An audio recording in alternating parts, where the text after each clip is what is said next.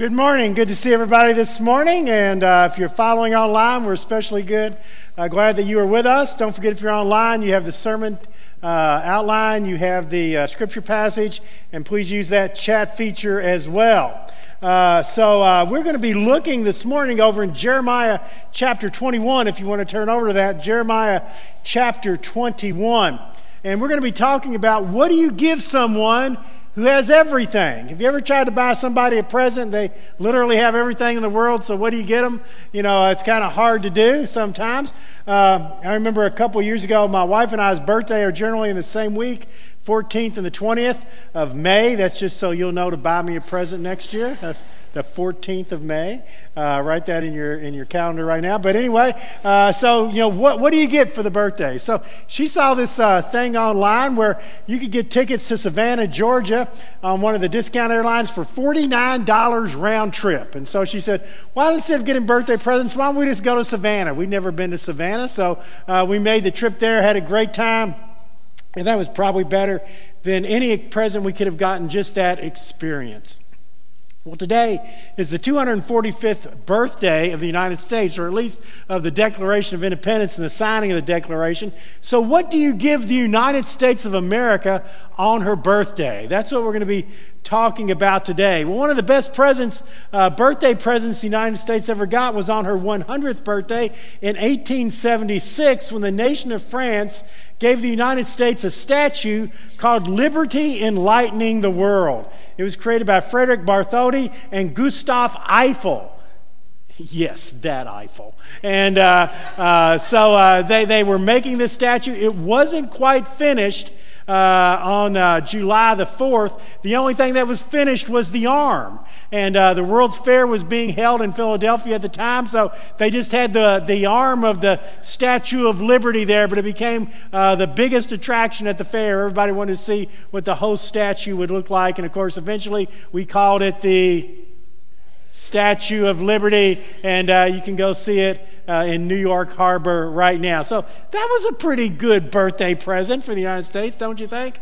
Uh, so we're going to be looking now and saying, okay, what could we give our country on our 245th birthday? And we're going to go over in Jeremiah chapter 21. And the first thing we see is this the best present you could ever give your country has nothing to do with politics. It is not political, it is not legislative, it has nothing to do with politics at all. When Jeremiah chapter 21 begins, Zedekiah is the king of Israel. He would be the very last king of Israel. Uh, as a matter of fact, Jerusalem will be destroyed while he is the king. Uh, he is going to see his children slain before him, then his eyes put out, so that's the last thing he'll ever see, and then he will die a terrible death in a Babylonian prison. So he is the very last king. He wasn't even the line of succession. He was the third son of the great king Josiah. He had two older brothers, and they both became king. Jehoahaz, uh, his oldest brother, became king and only ruled for about three months. And then the Egyptians came and took him off the throne, and his uh, next oldest brother, Jehoiakim, became the king of Israel. He reigned 11 years. He died, and his son Jehoiachin became the king of Israel. And uh, so, nowhere in the line of succession. But then Jehoiachin only lasted three months, rebelled against the Babylonians. They came in and took over and made Zedekiah the new king of Israel. So, that's kind of how he got to that place. Zedekiah's name means the Lord is just kind of interesting because he wasn't a very just king. He was a very wicked king. Uh, he, he worshiped idols. Uh, he refused to obey the Lord, ignored Jeremiah.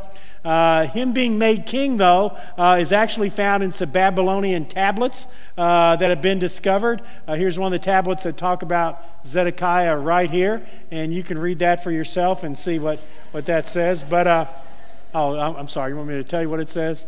I'll read it for you. Yeah, right. Uh, what it says is In the seventh year, in the month of Kislev, the king of Babylon mustered his army, marched to the land, and camped against Jerusalem. And on the second day of Adar, took the city, captured the king, put him into jail, and appointed a king of his own choice in his place, from which he received heavy tribute. That was Zedekiah, of course. That was from 600 BC. So Zedekiah follows Babylon for years. He's basically a vassal king. They're paying tribute to Babylon. And then after nine years, he rebels against Babylon just like his two older brothers and his nephew had done. Not a very good idea. So the Babylonians have now mustered their army. They are entering Judah. They are coming to the walls of Jerusalem when Jeremiah gets a word from Zedekiah about help. So let's see what happens. 21, verse 1 of Jeremiah. The word came to Jeremiah from the Lord when King Zedekiah sent to him Pashur the son of Malchijah and the priest Zephaniah the son of Maaseiah, and they said, Inquire now the Lord for us, because Nebuchadnezzar the king of Babylon is attacking us. Perhaps the Lord will perform wonders for us, just as he did in the past, and they will withdraw from us. So Zedekiah hasn't been a very godly king. He's, matter of fact, been a very bad king. Uh, but now the Babylonians are about to attack, and so he sends word to Jeremiah and says, "Hey, maybe God will help us." And aren't we that way sometimes? We ignore God, live any way we want, do anything we want, but then as soon as we get in trouble, hey, God, why don't you jump in there and help me now? I'm ready to be helped and then we just go back to doing whatever we were doing before. So they come to Jeremiah and they say, Hey, look, the king said God did great things in the past. Maybe he'll do great things now. Well, when God did great things in the past, the people were praying to him and seeking him and, and following him. Uh, but, but Zedekiah was doing none of those things, yet he's still wanting God's help when the trouble gets around. So let's see what happens in verse 3. Not exactly the response Zedekiah was hoping for. But Jeremiah answered them, Tell Zedekiah, this is what the Lord, the God of Israel, says I'm about to turn against you the weapons of war that are in your hands, which you are using to fight the king of Babylon and the Babylonians who are outside your very walls beseeching you. And I will gather them inside the city. I myself will fight against you with an outstretched hand, with a mighty arm in furious anger and great wrath. I will strike down those who live in this city, both man and beast, and they will die a terrible death. After that, declares the Lord, I will give Zedekiah, the king of Judah, his officials, and the people in this city who survive. They will find plague, sword, and famine, and they will fall into the hands of Nebuchadnezzar, the king of Babylon, and to their enemies who want to kill them. He will be put to the sword. I will show no mercy, pity, or compassion. Probably not the word you wanted to hear, okay? When you say, God, I need some help. So, what was going on here? What was the problem? The problem was Zedekiah was trusting in a lot of things that simply weren't going to help him in the long run. And now that the trouble has hit, he's beginning to see hey, none of these things are really going to matter. All of these things I was trusting in. What are some of the things that he's been trusting in? Well, he's been trusting in his own military might, the walls of Jerusalem. And yet he's being told here, hey, your weapons are going to be turned against you. The walls of Jerusalem are going to be falling down. He was trusting in the king of, of Egypt to come and save them, the Pharaoh of Egypt. But he said, hey, Pharaoh's not going to do anything to come and save you at this time. Uh, he was trusting in his idols that he was worshiping, in his advisors, but none of those things were going to help him in the long run when trouble came. But we do the same thing in our country today. We trust in a lot of things that in the big picture and in the long run aren't going to help us and aren't going to save us when the real pressure and the real trouble come. What are some things we trust for, we trust in in our nation to save us? Well, we trust in our, our money and our economy and our might. That's, that's what we trust in. Hey, we're rich. You know, here's a book that just came out. In wealth we trust. So if we've got a strong economy and a lot of money, we're going to be okay. And we're trusting in that. What we saw last year with COVID, uh, businesses that have been around forever had to close. The economy uh, became a wreck uh, because of, a pandemic that suddenly hit. So, if you're trusting in money and the economy, it's probably not a very good thing to trust in long term uh, for your salvation. Second, we trust in science. Here's a mask that, that was out there. In science, science is going to save us. Well, science can't save anybody. Science tells you uh, maybe the way things are and how things work, but science can't give meaning or purpose to anything. And so it's a very limited field as far as meaning and purpose goes. It can only tell you how things work and how things function. It's not going to save you. A third thing we trust in is politics and politicians. 2020 is the most important election ever. Guess how many elections since I've been born I heard this is the most important election ever? Every single election of my life was the most important election of all time.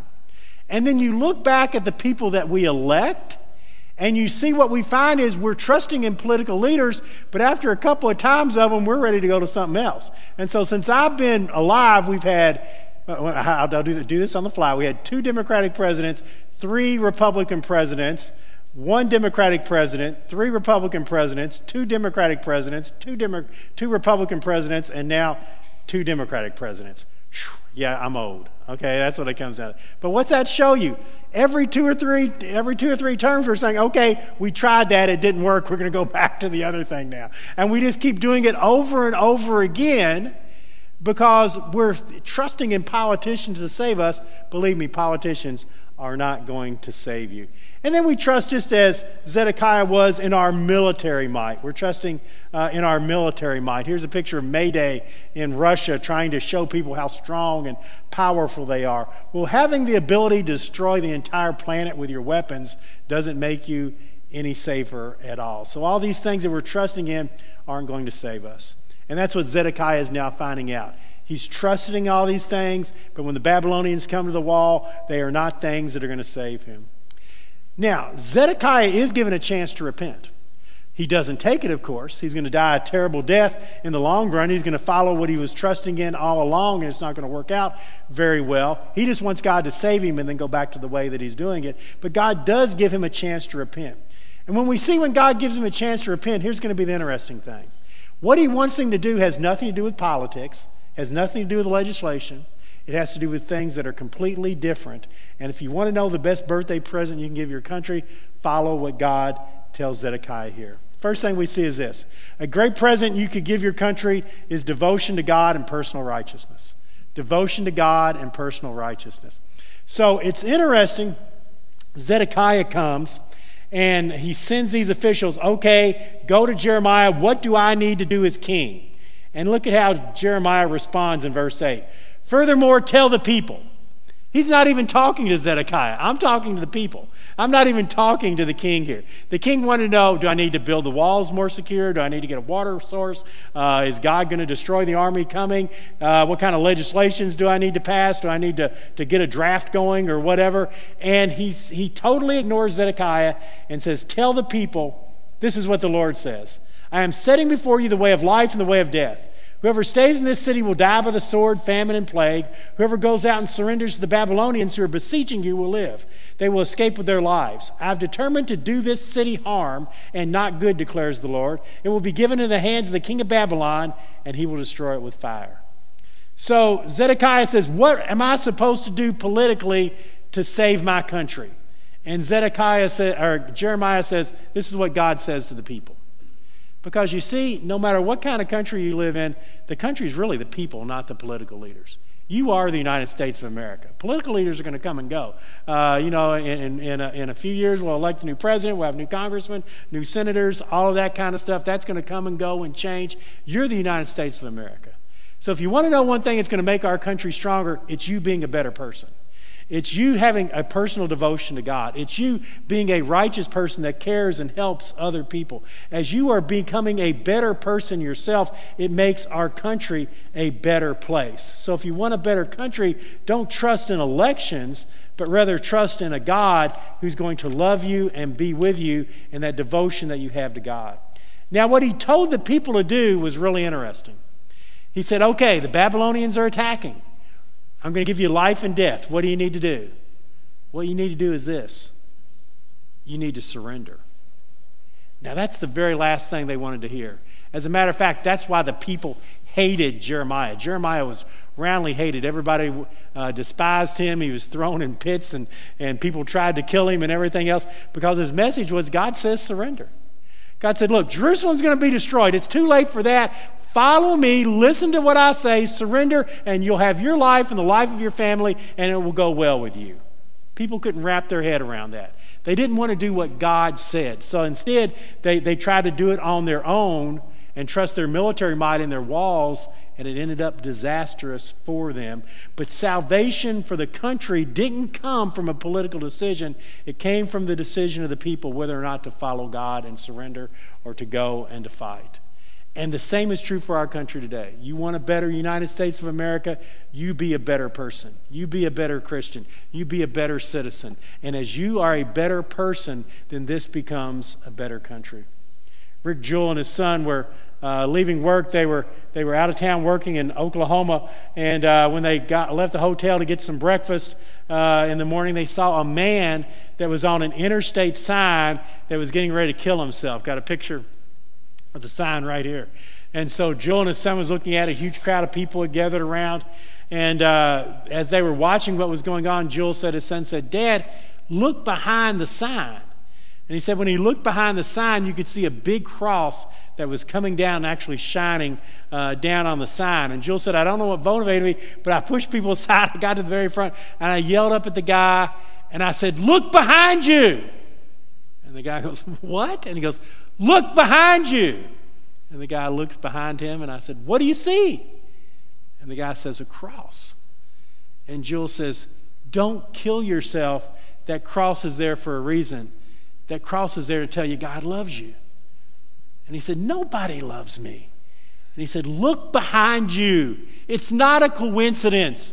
Jesus loved you, died for you, forgives you. You just need to get in there with the firefighters and you need to let them bring you down. And that's exactly what that man did. Now, that's an interesting story and it's a nice story and everything. But I'm here to tell you something else. That little act right there, that made the United States a better country. It really did. Personal righteousness, the way you act, the way you behave, the way you treat others, says whether or not this is going to be a great country or not a great country. So you can elect any politician you want. You can be for any legislation you want. I mean, I, I, I have my own political beliefs. I'm very active in the ways that I, I can be. Uh, but, but the truth of the matter is that if we want a better country, it's just going to come to our personal righteousness, how we're living, and what we're doing. You want a better country, be a better person. So Jeremiah ignores Zedekiah and talks directly to the people. Now he's going to go back and talk to Zedekiah. So that was the second thing, not the first thing. So look down to verse 11, and what we see is this A great present you can give your country is standing for the hurting and the oppressed. Standing for the hurting and the oppressed. Look at verse 11. Moreover, say to the royal house of Judah, Hear the word of the Lord. This is what the Lord says to you, house of David. Administer justice every morning. Rescue from the hand of the oppressor the one who has been robbed, or my wrath will break out and burn like fire because of the evil you have done. It will burn, and no one will quench it. And then flip over to chapter 22 for just a second. He kind of clarifies this in verse 3. This is what the Lord says Do what is just, do what is right, rescue from the hand of the oppressor, the one who has been robbed. Do, do no wrong or violence to the foreigner, the fatherless, or the widow. Do not shed innocent blood. If you're careful to carry out these, man, these commands, then the kings who sit on David's throne will come through the gates of this palace, riding in chariots on horses, accompanied by their officials and the people. If you don't obey them, declares the Lord, I swear by myself, this palace will become a ruin. It's interesting what he says to Zedekiah. He says, Okay, Zedekiah, I'm going to tell you what you need to do. Zedekiah's ready. Okay, what law do I need to pass? Do I need to get a draft? Do I need to strengthen the walls? Do I need to build better, better swords? What do I need to do here? He says, You know what you need to do? Administer justice every single day. Verse 11 Administer justice every morning rescue from the hand of the oppressor. Uh, verse 3 do what is just, do what is right, protect those who are vulnerable the widow, the fatherless, the orphan. He's saying, care for people, be a kind, compassionate people. It comes down to two things I want you to be righteous, and I want you to be just. Now, when we think of a country, we think of laws and politics and leaders. And what he's saying is no, righteousness and justice. Now, what is justice? Justice is treating everybody fairly and equally. Uh, that's what justice is. So everybody's going to get be treated the same, be treated fairly, be treated equally. I want justice. And righteousness is just doing the right thing. You know that, that, there's there's wrong things and right things. When somebody's hurting, you do the right thing. You do what you can to help them. He said, if you want your kingdom to succeed and to keep going on, then do what's right and just, and there will be kings that will follow after you. You ignore me and you do anything you want, then you're going to see destruction of what's ahead of you. So it's just loving and caring and helping the oppressed, the people that are hurting. That's what we need to be doing as a country. That's what we need to be doing as people. Uh, a few weeks ago, I was on a telephone call with uh, some of the leaders of the Kentucky Baptist Convention. I think I got on the call by mistake or something like that. I don't know why I was invited to be on it, but, but regardless, uh, one of the things that they were talking about was uh, the federal government was checking to see if the Kentucky Baptist Convention could do anything to help with some of the, the, the, migrant children that had come over the border. They were going to be sent to different places across the country, uh, out, out of some of the border states, and they were saying, Can anybody help? It's probably just going to be for two or three months, we're just checking to see if anybody could help. And they wanted to know if the Kentucky Baptist Convention could take 50 to 100 kids and maybe put them in our, our children's homes or, or whatever, and they were just checking. And so they're just saying, hey, what do people think about this? So immediately people started talking about, well, you know, our immigration system's a mess and, and this should have happened and that should have happened. And, and I, I agreed with a lot of that. The immigration system was a mess. You know, this should happen, that should happen.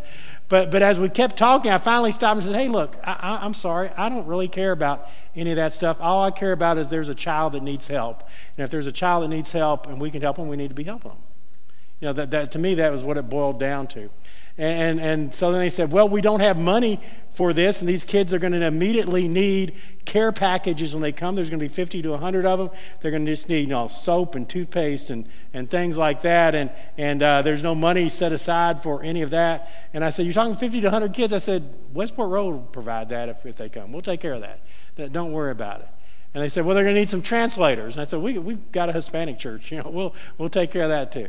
You know, don't, don't worry about it. Don't, don't let it be a controversy or anything. Kid needs help. We're going to help them. That's just what it comes down to. Now, the federal government has taken a different route. None of that came to fruition. But for me, it had nothing to do with politics. It had nothing to do with immigration issues. It just had to do with if there's a child that needs help, then you need to be helping them. And, that, and that's all it comes down to. You just need to be just. You need to be right. You need to be doing everything you can to help those who are hurting and those who are oppressed. Anybody remember when I was talking earlier what Zedekiah's name meant? Not one person listened. Gosh, mark that down. Nobody listened. Zedekiah's name means the Lord is just. What was God asking from Zedekiah? To be just. And he says, if you're not just, you're not living up to your name, and trouble's coming for your country. If you want to know how to make our country a better place, it's just being right and just, treating people the way they should be treated, not seeing people as political enemies. We sit in a room today that's filled with, with every political persuasion you could have, and we've all come into one room for one reason because who we are in Jesus Christ is greater than who we are in politics. That who we are as brothers and sisters in Jesus makes us a family that's stronger than anything else can tear apart. It's even stronger than our country, believe it or not. I love this country. I'm proud of this country. I think we got the greatest country in the world, but it has no comparison to who I am as a child of God and what that means in my life. The Bible doesn't say in John 3:16 for God so loved the United States of America. It says for God so loved the world that Jesus came to die for everyone and that anytime that we can help or care or love that that's what we're called to do that when God looks at our country, He's not saying, Who's your president or what are your laws? He's saying, Who are the people? How are they living? What are they doing? What are they standing for? And that's when he Zedekiah came to him. The first thing that Jeremiah did was ignore Zedekiah and say, This is what God says to the people. The best birthday present you could ever give the country is just being a better person a better person of faith, closer to God, loving and caring for people. And when you do that, you've made a better country. I promise you each and every time. Lex Moran uh, lives in a southern town. Uh, I've never really heard of it. Louisville, Kentucky. Anybody ever heard of that? So Lex Moran lives in Louisville, Kentucky. She's a cosmetologist, just just got out of beauty school, just got a job, uh, full time working uh, in that industry, and she rides a bus to work every day. There's a homeless guy that's always on the, the, the bench there when she goes to work. His name's Joe. So she talks to Joe every day. He's not getting on the bus, it's just kind of where he hangs out. Uh, there's a Sonic behind her. She said she'll often go and get him a breakfast sandwich, and when she gets off work, she'll buy him a hamburger or whatever, and she'll always talk to Joe. Where a week ago she was getting ready to get on the bus. Uh, she had her hair cutting stuff with her, and she asked Joe, she said, How's it going, Joe? And he goes, ah, It's going okay. He said, My hair's getting so long, though, it's starting to itch. And he said, I, I hate it when my hair itches. And she said, Well, Joe, I can do something about that if you'll let me cut your hair. As a matter of fact, that's what I do for a living. And he said, Really? And she goes, Yeah. And so she took her stuff out, called her boss, and said, I'm going to be a few minutes late for work. And she cut Joe's hair. And here's a picture of her cutting Joe's hair right there. It looks like she missed in the front a little bit uh, with the scissors. But besides that, uh, you know, the haircut looks really, really good there, and the, and the beard trim that she gave him. Now, again, that might not seem like anything significant to you. It's just a neat story of somebody helping another person. But I'm here to tell you this. When Lex Moran cut Joe's hair, she made the United States a better country. And if you want to know what makes this a better country, it's not going to be who you elect in Washington. It's going to be the way you live your life and the things you stand for. That's the best present you could ever give this country. Let's have a prayer. Father, thank you for loving us and always being there with us and caring for us when we don't deserve it. Help us to be people that respond by loving and caring for others in that same way. In Jesus' name, amen. Well, we come to this time of invitation, and just a couple of things that I would say. The, the first would be uh, for you to look at your life and say, hey, where are the places that I'm struggling? And what you've heard today is that what God cares about is when people are hurting, when people are oppressed. And if you're in a situation in your life right now, then I would just pray that during this time you come forward. Got people that love to pray with you and encourage you and just let you know that God loves you. Maybe you're here today and, and you've been looking for a church and, and a church family. You just want to come and say, I want to join this church, be a part of what this church is doing to make this community a better place. And the most important thing you could ever do is say, I want Jesus Christ in my life. That I've looked at this world and my way isn't working. You know, Zedekiah could have seen from his family background it wasn't working the way he was doing it, but he refused to stop. And maybe it's time to say, God, I know you love me. And you come down and you say, I just want God to forgive me and love me and come into my life. And if that's your time, you come down right now and we'll be glad to talk about that. If you're watching online, just text that word prayer or connect, and there'll be somebody that will be right in touch with you. So this is our time as we stand together and we sing.